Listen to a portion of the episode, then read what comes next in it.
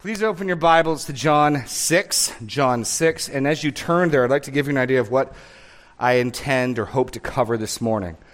Um, so, on Reformation Sundays, what I like to do is take a truth, a truth clarified, honed, stated clearly, you might say rediscovered, from the Bible, a biblical truth uh, that was emphasized in the Reformation. Um, it's helpful to use Roman Catholicism or Eastern Orthodoxy as a contrasting background. And so this morning, that's what we'll try to do. We're going to look at the Reformation and the doctrine of the perseverance of the saints. Perseverance of the saints. You may not have heard that term before. Um, it doesn't matter if you use that phrase, it, it represents a biblical reality. But the real issue with the doctrine of the perseverance of the saints is actually harmonizing, fitting together cohesively two other biblical truths. You'll see them as the first two points in the outline. And, and I'm going to spend probably half our time, two thirds of our time, trying to show biblically the first two truths are in fact true. The first, God intends for us, his children, those who are born of him, he intends for us to have true assurance in our salvation. That is a biblical truth. Point number two, that we also must persevere in faith to the end if we are to be saved. And then the challenge is how do you, how do you fit those two truths together? How do, you, how do you do that? Now, historically, you do it generally by holding on to one and, and de emphasizing the other.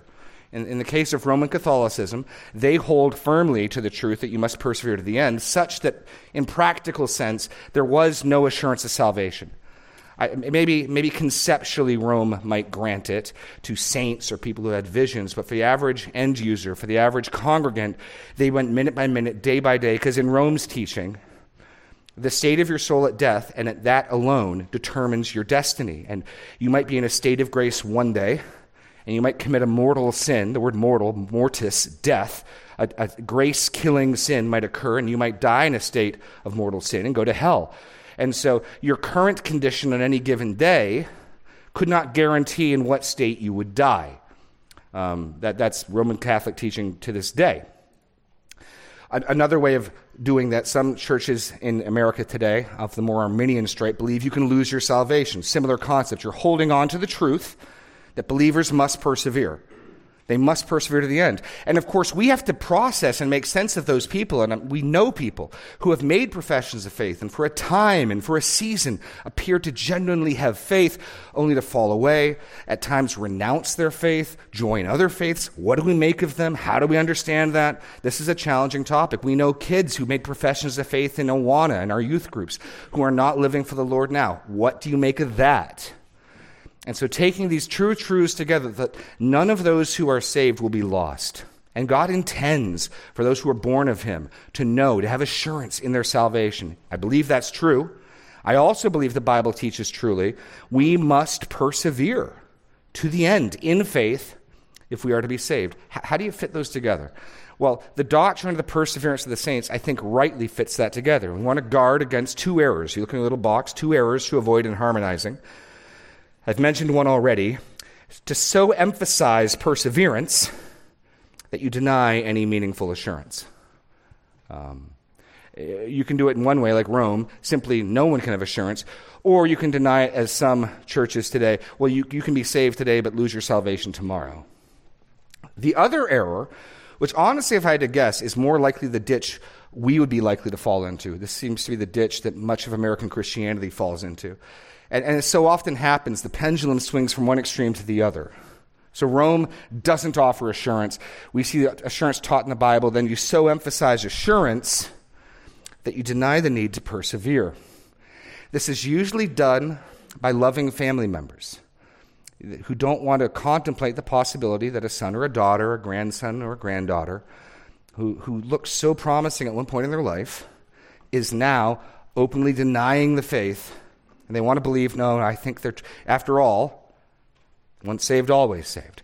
After all, you can't lose your salvation. And I know they're saved. So even though they're not evidencing that today, I'm confident. This also allows room for all sorts of weak evangelism, where people can say they follow Jesus but serve their own gods of money and pleasure. After all, it's by grace, not works.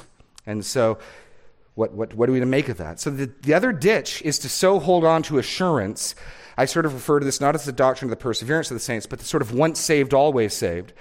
That there is no concern, there is no, there is no heeding or hearing of the warnings that we must press on. That's why I want to show both of these. I don't know from your background where you're coming from. I know some of you are coming from a Roman Catholic background. You may not be as aware of those passages that speak to assurance. And some of you may be coming more from, from the American church background, and it'll be a surprise to hear those passages that absolutely insist we must persevere. And then finally, the third point we'll attempt to how do you fit these together? How do we have an assurance that holds on to both truths? That's where I'm hoping to go. There are a lot of passages. Normally, we go verse by verse of the Bible. I'll be reading a lot of texts. They're written down. So I'm just going to move. If you want to follow me, you're welcome to or you can listen, or you can come back and re listen later. Anyway, with that said, let's deal with the first proof. The first uh, truth that, that I believe the Bible teaches God intends for us to have true assurance in our salvation. Now, given that we've been studying John's gospel, and I'm hoping many of you are familiar with what we've studied, we're going to find most of our proofs in John's gospel. Where I can, that's where I go. So, John 6, Jesus is preaching to big multitudes and crowds. And the question is Does Jesus offer those who, who would come to faith any sort of assurance. I believe he does. He does. Jesus, here's your blank, offers assurance to those who believe. Um, John 6, 35 to 37. Jesus said to them, This is a big, vast multitude of people who crossed the sea. They ate the, the bread that he fed them, and they crossed the sea the next day. And he just indiscriminately says to the big crowd, I am the bread of life. Whoever comes to me shall not hunger. Whoever believes in me shall never thirst. But I said to you, you've seen me, and yet do not believe. All that the Father gives me will come to me. Whoever comes to me, I will never cast out. So notice the grammar. Whoever comes to me, it's a present tense verb. Right now, whoever comes to me right now, then it shifts to future. The one who comes to me now, I will never cast out. Come to Jesus now, and he says, I am never going to cast you out. That's assurance. Jesus is making this open ended promise to those who would come to him. Whoever comes to me, I'm never going to cast out. Never going to cast out. Then in verse um, 54, whoever feeds on my flesh and drinks my blood has eternal life. And I will, future tense verb, raise him up on the last day. There are people right there in that crowd who had eternal life, and this promise that Jesus will raise them is made to them. Okay? Jesus offered it. He offered it indiscriminately in his preaching. Believe now, if you're believing now, I will never cast you away. I will raise you to life. Jesus also emphasizes that he will lose none. He, he, he contemplates the question can someone who's come to him be lost? And he says emphatically, no.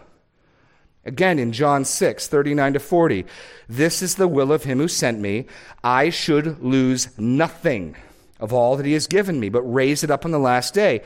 For this is the will of my Father, that everyone who looks on the Son and believes in him should have eternal life, and I will raise him up on the last day. How many is Jesus going to lose? You can, you can just say the easy ones right out. How many? None.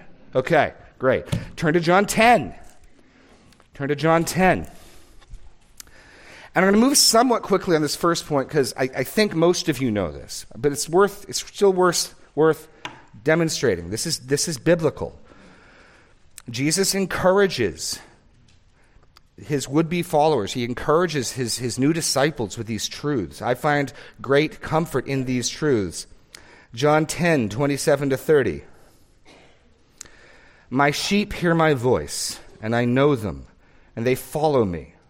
I give them eternal life. They will never perish, and no one will snatch them out of my hand. My Father, who has given them to me, is greater than all, and no one is able to snatch them out of my Father's hand. I and the Father are one. Jesus says, No one is getting snatched out of his hands. Jesus will lose none of his sheep. If you could lose your salvation, you've made Jesus a liar. Then, if you turn to 1 John, or you can just follow along as I read this, First John explicitly states what I think is implicit in many passages of the Bible that John is writing in part for the very purpose to give assurance. 1 John 5 13.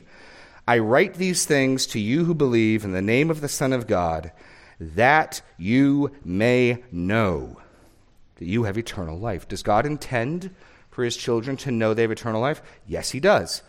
It's his intention. He wants them to know that. Scripture was written in part so that we might know that. So I hope you see the doctrine of assurance of salvation is plainly taught in Scripture. God wants us to have assurance, He offers it to us, He gives Scripture for it. Jesus encourages us with that reality. And then finally, turn to Romans 8 28 to 39, one of my favorite other passages in the Bible.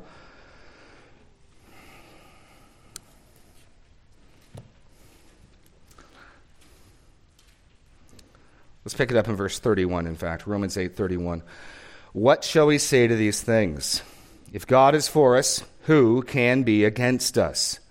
He who did not spare his own son, but gave him up for us all, how will he not also with him graciously give us all things? Who shall bring any charge against God's elect? It is God who justifies. Who's to condemn? Christ Jesus is the one who died, more than that, who is raised who is at the right hand of God, who indeed is interceding for us. You get that? Jesus right now is interceding for us. And then he asks the question if God's for us, if Jesus is interceding for us, who can separate us from the love of Christ? Shall tribulation or distress or persecution or famine or nakedness or danger or sword? As it is written, For your sake we're being killed all the day long. We are regarded as sheep to be slaughtered. No, in all these things we are more than conquerors through him who loved us. For I am sure that neither death, nor life, nor angels, nor rulers, nor things present, nor things to come, nor powers, nor height, nor depth, nor anything else in all creation will be able to separate us from the love of God in Christ Jesus our Lord. Point D nothing can separate us from the love of Christ. Those who are united to Christ by faith, those who share in his love in this way, you cannot lose your salvation. You cannot fall from this. I'll just, I have very few quotes outside of the Bible just because we have so much to cover, but very quickly, Martin Luther writing about this. And of course, he, he's dealing with the peasants who are just constantly being driven by fear fear they're going to lose grace. That's why you have to keep coming back and back and back to, to receive the sacraments, to get more grace, because you're sinning away the grace you have. And you might die in a state of no grace. Luther wrote this to a, a friend of his who was struggling with assurance. I love this quote. When the devil throws our sins up to us and declares we deserve death and hell, we ought to speak thus I admit I deserve death and hell. What of it? Does this mean I shall be sentenced to eternal damnation? By no means. For I know one who suffered and made satisfaction in my behalf. His name is Jesus Christ, the Son of God. Where he is, there I shall be also. John Calvin in his Institutes wrote this In one word, he only is a true believer who firmly persuaded that God is reconciled and is a kind father to him, hopes everything from his kindness who, trusting to the promises of the divine favor, with undoubting confidence anticipates salvation. None hope so well in the Lord save those who are confidently glory in being heirs of the heavenly kingdom. The goodness of God is not properly comprehended when security does not follow as its fruit.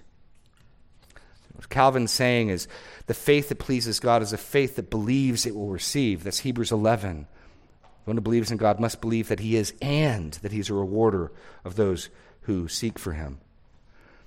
So, one of the truths in the Reformation that Martin Luther, John Calvin, and others taught and proclaimed was to, to the laity, to the, to the commoners, the peasants, you can have assurance. You can have confidence. God wants you to have assurance. God wants you to have confidence in your salvation if you are His.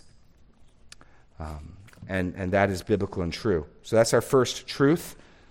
God intends for us to have true assurance in our salvation. Let's look to point number two. We must persevere in faith to the end if we are to be saved. Now, I believe that is equally clearly taught in Scripture. Equally clearly taught in Scripture. Let's begin with Jesus. Jesus taught that saving faith must persevere and be fruitful. Jesus taught this. I'll quickly. Matthew 10 22. You will be hated by all for my name's sake, but the one who endures to the end will be saved. Matthew 24, 13. The one who endures to the end will be saved. Mark 13, 13. The one who endures to the end will be saved. This is a common statement of Jesus. So the Master himself taught this regularly. Um, additionally, Luke 8:13. Um, remember the, the parable of the sower? And we have the seed that fell on the hard path. That's the unbeliever. We have the seed, the person who makes no profession, the seed that falls on the rocky and the thorny soil. Jesus says this The ones on the rock are those who, when they hear the word, receive it with joy, but these have no root. They believe for a while, and in time of testing fall away. So Jesus spoke of a faith, quote unquote, that was temporary, that died, that withered, that bore no fruit. Jesus warned of this. And most notably and most recently in John 8, right, what did Jesus say to the Jews who had believed in him? This is kind of what sparked this topic in my mind.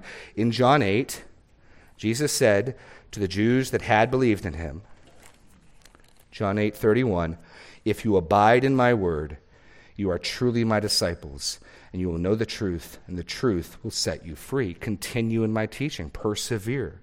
That's how you prove you're a disciple of Jesus. You persevere in his word. So Jesus taught this.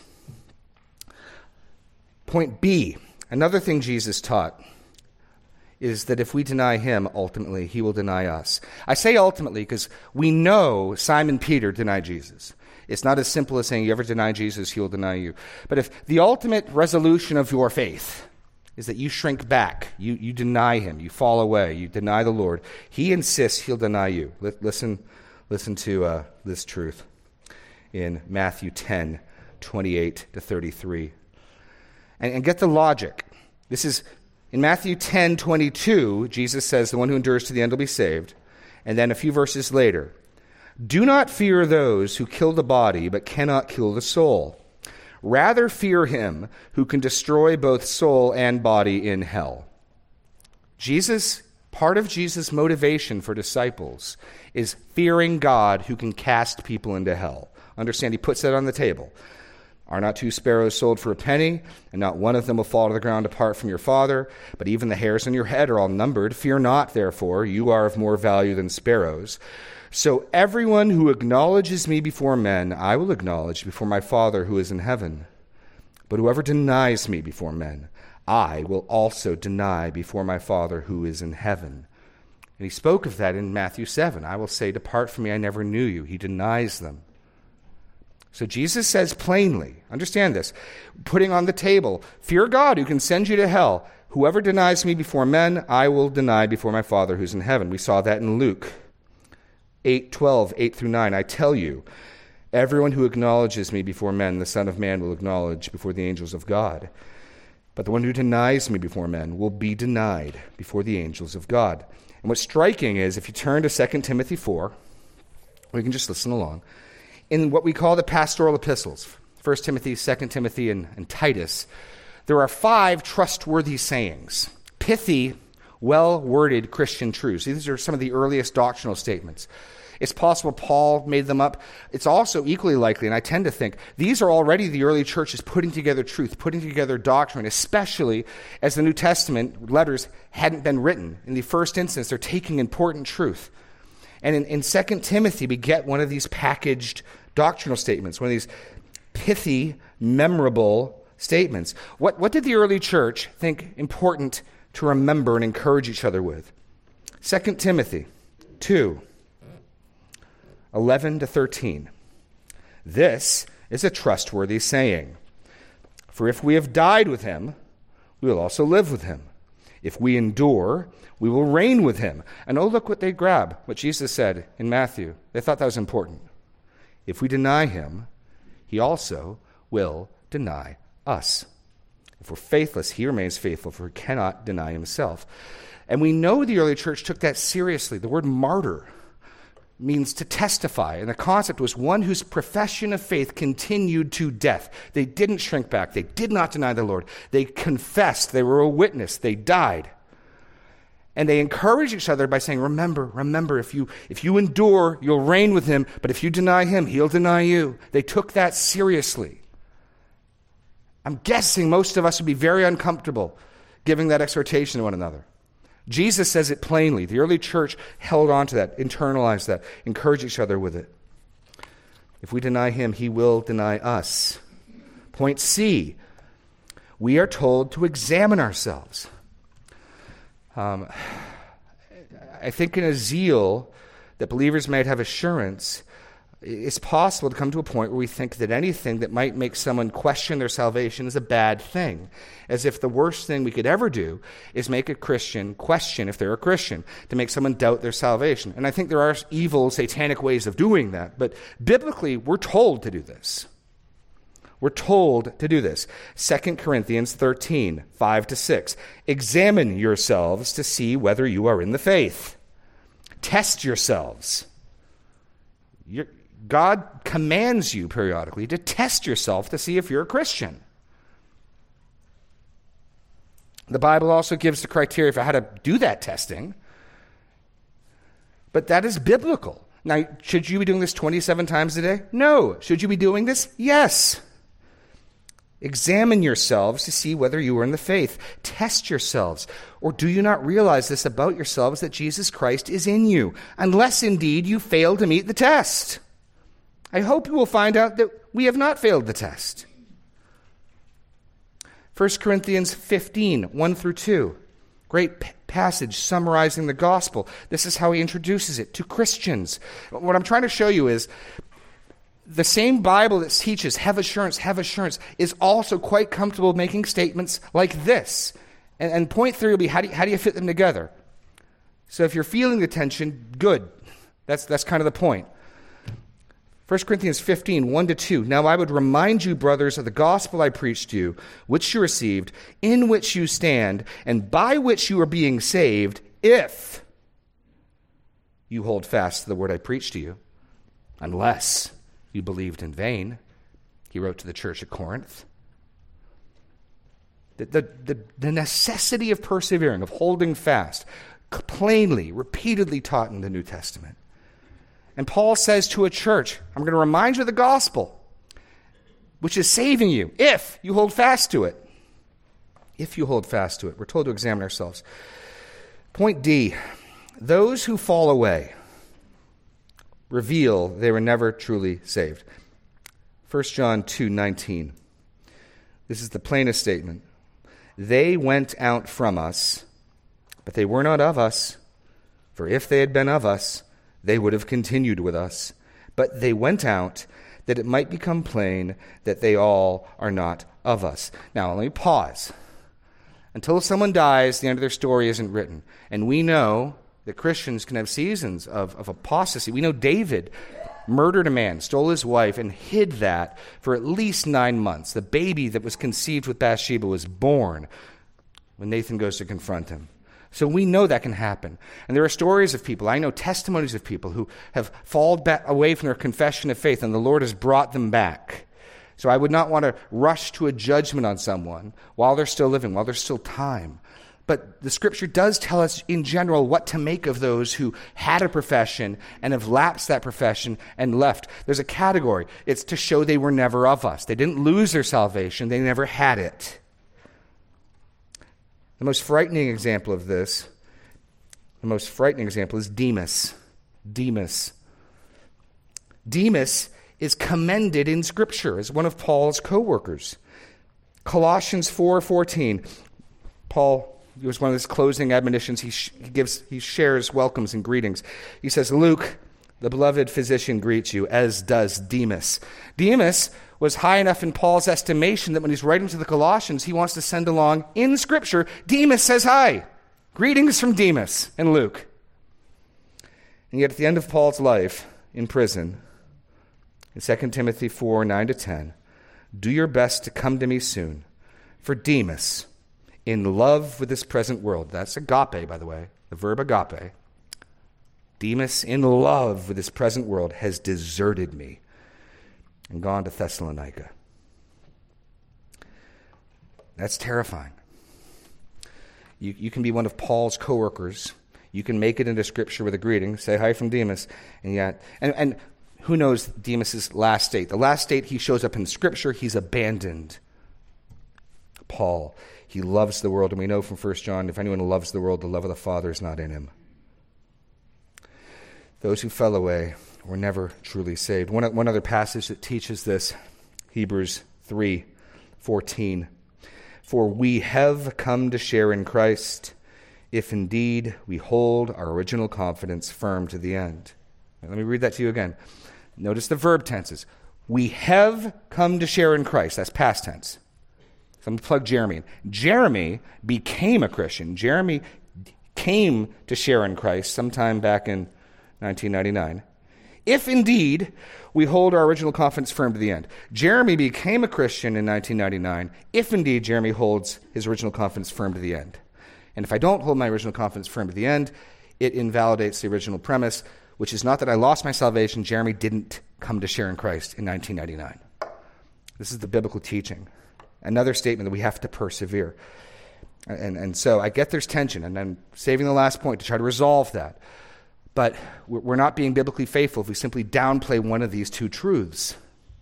We need to be able to hold on to them. I hope you've seen they're clearly taught in the Bible. Last point turn to Ephesians 5. Out of all truths in the New Testament, this truth that we must persevere is one we're told not to be deceived about. It's almost as if the writers of the New Testament anticipated pushback on this point. There, there are some teachings we're told, hey, make sure no one deceives you, make sure no one deceives you. This is one of them, twice. Ephesians 5, 5 through 6. For you may be sure of this that everyone who is sexually immoral or impure or who is covetous, that is, an idolater, has no inheritance in the kingdom of Christ and God. Let no one deceive you with empty words. They're just a carnal Christian. They've just backslidden for a time. Let no one deceive you with empty words. Because of these things, the wrath of God comes upon the sons of disobedience. Go to 1 Corinthians 6, or I'll read it to you. Do you not know the unrighteous will not inherit the kingdom of God? Do not be deceived. Neither the sexually immoral, nor idolaters, nor adulterers, nor men who practice homosexuality, nor thieves, nor the greedy, nor the drunkards, nor the revelers, nor swindlers will inherit the kingdom of God. Those who fall away and fall back to their old carnal lifestyles, evidence they are not going to inherit the kingdom of God. Now, you can pray for them, you can pray that that changes, but while that remains, we're told don't be deceived. People are going to come with plausible words. Don't be deceived. This, is, this, this teaching is plain in the New Testament. It's plain in the New Testament. We must persevere in faith to the end if we're to be saved. So, um, we'll have time in the ABF to talk more about this if you have more questions, but trying to lay down those first two points, um, let's deal with trying to get to a synthesis. And again, let me, let me explain, express the, the, the dilemma as clearly as I can. The, the, the logic is this it would seem either the condition, you have to make it to the end, you have to make it to the end, you have to make it to the end, is true. In which case, how can you have assurance? This is, this is the Roman logic. This is the logic of those who believe you can lose your salvation. You haven't made it to the end yet. Therefore, you can't know you're going to make it to the end. Therefore, you can't have assurance. I, I get the internal logic of that. On the other side, the Bible clearly teaches us we're to have assurance. So anything that might hinder that assurance, you must be misunderstanding. Generally, when I talk to people of this stripe, kind of like an ostrich, they put their hand in the sand with some of these difficult passages. That's why I want to look at both sets clearly. It cannot be the case that the teaching of perseverance negates assurance, and it cannot be the case that the teaching of assurance negates the necessity of perseverance. That, that can't be the right. Those are false resolutions. That's not being faithful. We don't pick and choose which truths of the Bible to hold to. So, what, what do we do? What do we do? Here's, your, here's point three. Here's my, here's my suggested synthesis to you. We have assurance in our salvation based upon our confidence in God's work to keep us believing. We have assurance in our salvation based upon our confidence in God's work to keep us believing. What, what doctrine is most commonly associated with the name of John Calvin? Election, predestination. What doctrine is most commonly associated with Martin Luther? The, the depravity of man, the fall. In fact, you may be familiar with the acrostic tulip. The T in the tulip, total depravity, Martin Luther's book, The Bondage of the Will. The P in tulip, perseverance of the saints. And, and one of the things I try to show um, when, we, when we take these Sundays is why practically the teaching of the sovereignty of God and salvation, election, predestination matter. Because I'm going to suggest to you that the way, the way to harmonize these two is to factor in the sovereignty of God. In other words, if faith, if human faith is finally, ultimately, decisively a product of the choice of man, if the decisive vote is on man's part, if God stands back as a gentleman and says, I'm not going to interfere, well, then the same freedom that allows you to believe one day could lead you to not believe another day. There's nothing stopping you. In which case, you'd either have to say you can lose your salvation, or not believing doesn't invalidate your salvation. And there's some people who go even that far. There's a guy from uh, Dallas, Zane Hodges, who insists that even apostates, people who flatly deny the Lord and die in that state because they made a profession of faith earlier, will be saved. But if we recognize faith as God's work, if we recognize the sovereignty of God in giving faith, then the God who created faith can sustain faith and cause faith to persevere. That's one of the reasons why Luther and Calvin dug deep into those issues. Because, of course, Rome knows their Bible. Rome's pushing back. Rome's saying you can't have assurance, you haven't made it to the end. So let's, let's look at this point by point, beginning with God gave us faith. If you're a Christian today, if you're a believer, God gave you faith. Go back to John 6, where we started. I think it's interesting that those passages that most strongly give assurance are coupled with those passages that most strongly speak of God's sovereignty in election and predestination. And I don't think it's a coincidence. So in John 6, what do we read in verse 44? No one can come to me unless the Father who sent me draws him. And I will raise him up on the last day. Now, we read Jesus said, Whoever comes to me, I'm never going to send away. And I will raise him on the last day. Now we find out you can only come to him if the Father gives it to you. That the one who comes to Jesus has already received a gift from the Father. God has drawn him. John 6 65. This is why I told you, no one can come to me unless it is granted him by my Father. So Jesus gives assurance to the one who comes to him. He says, I'm never going to turn you away. I will raise you on the last day. And it's in the same discussion where Jesus also makes it clear you can't come to him without the Father's grace to enable you. That's interesting. This is how the book of Acts speaks of salvation. And again, we've done a series on election and predestination. I won't, I won't belabor that too much here. But Acts 11, 18. When the Gentiles, when the, when the church heard these things, they fell silent. They glorified God, saying, Then to the Gentiles also God has granted or gifted repentance that leads to life. Acts 13, 48. When the Gentiles heard this, they began rejoicing and glorifying the word of the Lord and as many as were appointed to eternal life believed. Or Lydia's conversion. Listen now, Luke describes that. Acts 16, 14. One who heard us is a woman named Lydia from the city of Thyatira, a seller of purple goods, who was a worshiper of God. The Lord opened her heart to pay attention to what was said by Paul. Why was it Lydia came to faith? Because God first opened her heart. Or as Jesus says in John 3, you must be born again. The new birth is the cause and not the effect of faith. The new birth is the cause and not the effect of faith. Or Ephesians 2 8.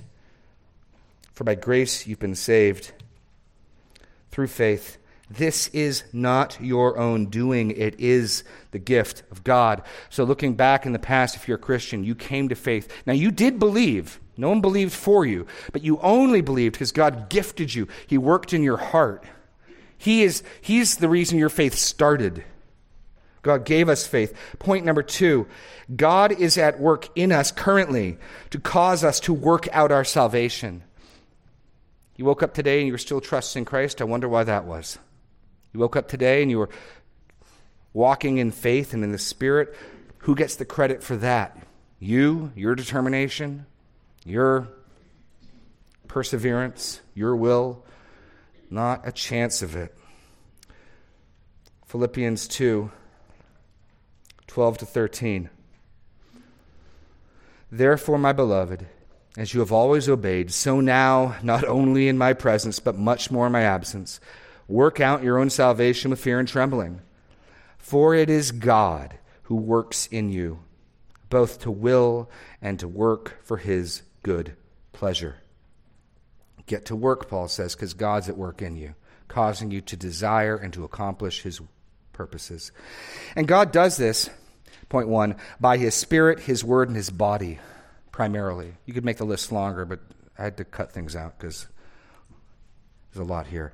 So, how does God work in us to cause us to work out our salvation? He does it by his spirit. His spirit convicting us of sin, his spirit bringing to, to mind his truth. He does it by his spirit empowering and strengthening us. He does it by his word. Psalm 119, 93 to 94. I will never forget your precepts. For by them you have given me life. I am yours. Save me. For I've sought your precepts. And even his warnings that we've read, some of those passages perhaps that you've been uncomfortable when I was reading, God uses passages like that to spur you on. He uses his word to say, don't, don't, don't rest.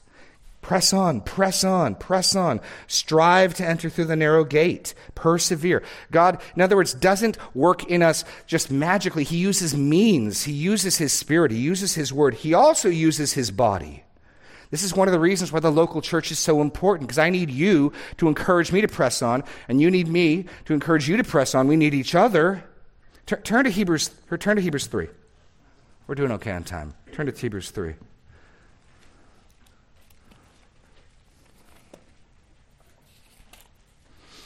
Hebrews chapter 3.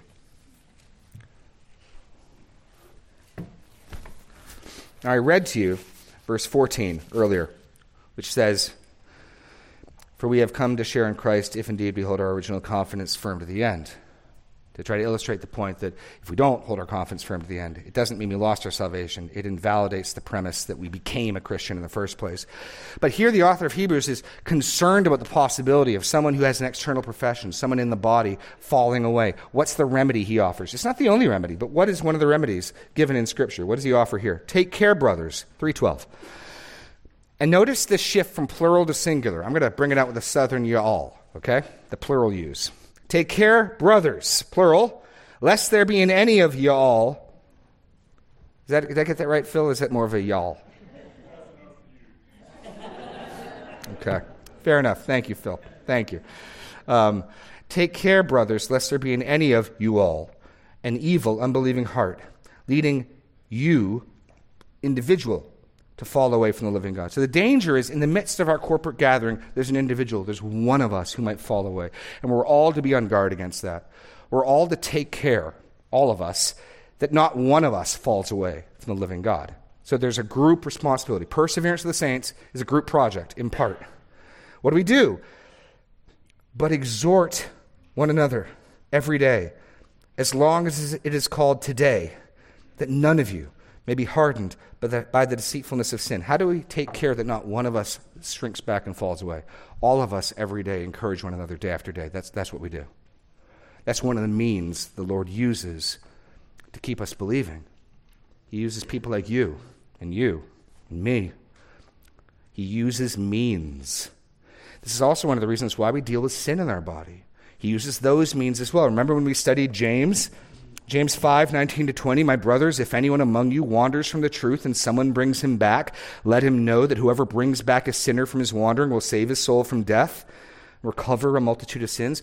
The great shepherd uses under shepherds and he uses his body to, to go after straying sheep. We know the great shepherd leaves the 99 and goes after the one, but he does it frequently through his own people, his own body. He does it through the means of his spirit, through his word, through his body. Paul, even speaking about his own work, um, can't separate, or you get, you get the sense of his frustration. Moving to point two, yet we ourselves do work. I, I want to make clear. God causes us to work, but we do have to do the work. The evidence that God is working in you is that you're working. The evidence that God is at work in you is that you're walking by faith, that you're believing. That's how we ascertain. By Jove, I think God's working in me. Why would you think that? because I've been faithful. I don't get the credit for that. He gets this is how Paul speaks. 1 Corinthians 15:10. By the grace of God I am what I am. And his grace towards me was not in vain. On the contrary, I worked harder than any of them. But he can't let that stand lest anyone think Paul's taking credit. Though, though not I, but the grace of God that's in me. So, Paul, I busted my back. I worked hard. There's the grace of God at work right there as well. I worked hard. I worked harder than all of them. But it wasn't me, it was the grace of God. That's how you see the grace of God working in you. So, so if you're a Christian today, God brought you to faith. And if you're being a believer today, God is at work in you, and you see the evidence of his work in you through your works of faithfulness, so that he gets the credit and the glory for that. Which then, so if you think of past, now present, now let's look forward. God will complete in us the salvation which he has begun. God will complete in us the salvation which, in which he begun. So I look back over my life as I'm trying to process assurance, and I remember the conviction of sin that came over me in the summer of 1999. I remember God driving me to his word. I remember getting on my knees. I remember crying out to salvation. I remember the new heart that God gave me. I remember the change of desires. I see the, the breaking from sin, the adoption of new patterns. And I look back over 20 years and I see growth. And I have other people who know me who can testify to that. And so, I, yeah, I think God's been working. And I don't take the credit for that. I don't say I did that. My assurance is not, I made it this far and I'm going to make it to the end. Nope. It's, it's, we find assurance in trusting God is doing that. God is doing it. So Philippians 1 6. I am sure of this, Paul writes. He who began a good work in you will bring it to completion. I see the evidences of God at work in me through my growth in the faith, through my working out my salvation of fear and trembling, through my confession and turning from sin to my embracing and pursuing righteousness. I see that as evidence of God at work in me by His Spirit, by His Word, by His people. And I'm confident He's going to finish what He started. I've said this before. My, my confidence in my salvation is not that I have enough determination and grit to get to the end, but as I've seen the shepherd come after me, leave the 99 with a stick and hit me upside the head enough times, and I'm confident he'll keep doing that till he brings me home to glory. He's not going to lose me. I see the evidence of both his work and his discipline in me, and so I'm confident he will keep that up. God will complete in us the salvation which He has begun. Turn back to Romans 8. We read the passage about nothing can separate you from the love of God in Christ. But what's the foundation of that? It's not your and my free will and choice. What's, what's, I, told you, the, the passages that most strongly speak about assurance as I'm reading them are directly connected to teachings on election and predestination. What, we started it in Romans 8.31, but let's go back to verse 28. What sets up 31? We know that for those who love God, all things work together for good, for those who are called according to his purpose. For those whom he foreknew, he also predestined to be conformed to the image of his Son, in order that he might be the firstborn among many brothers. And those whom he predestined, he also called. And those whom he called, he also justified. And those whom he justified, he also glorified. And it's that unbreakable chain that the group moves along, losing nobody. The group of the, pre, the foreknown become one to one the group of the predestined. The group of the predestined, one to one, become the group of those he called. Those whom he called, he justified. And those whom he justified, he glorified. He loses none. Once you're on this chain, you, you stay on it. You don't get off. And that's the foundation for saying, based upon that, what shall we say to these things? If God is for us, who can be against us? What can separate us from the love of Christ? In other words, the groundwork of that confidence is not, I've, I know you're going to, I know you're to keep believing. I know you're the type of people who are just to stick at it. I know you've got that type of grit. No.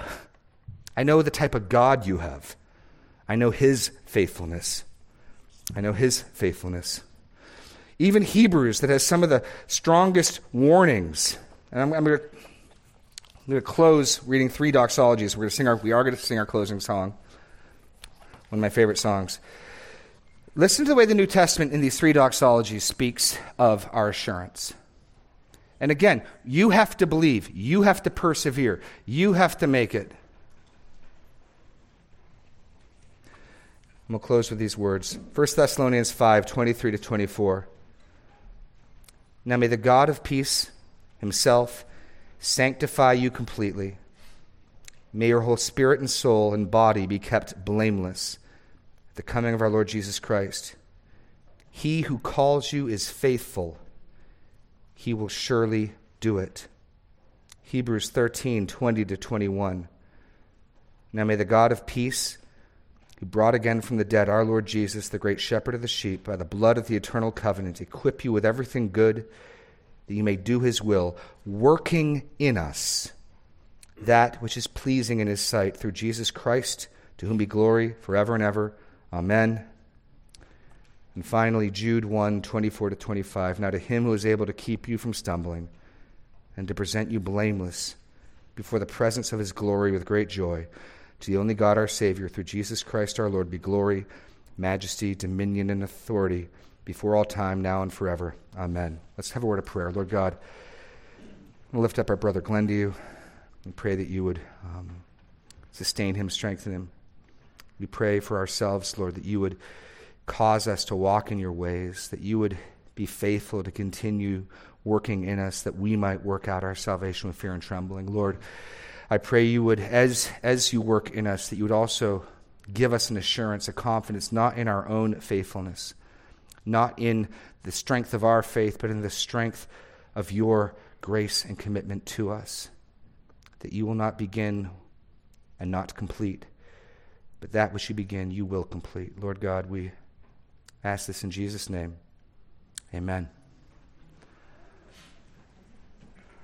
I think we'll pass on our closing song this morning um, while we tend to a brother in need. I will uh, dismiss you.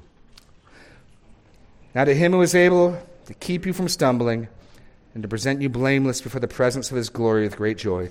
To the only God, our Savior, through Jesus Christ our Lord, be glory, majesty, dominion, and authority before all time, now and forever. Amen.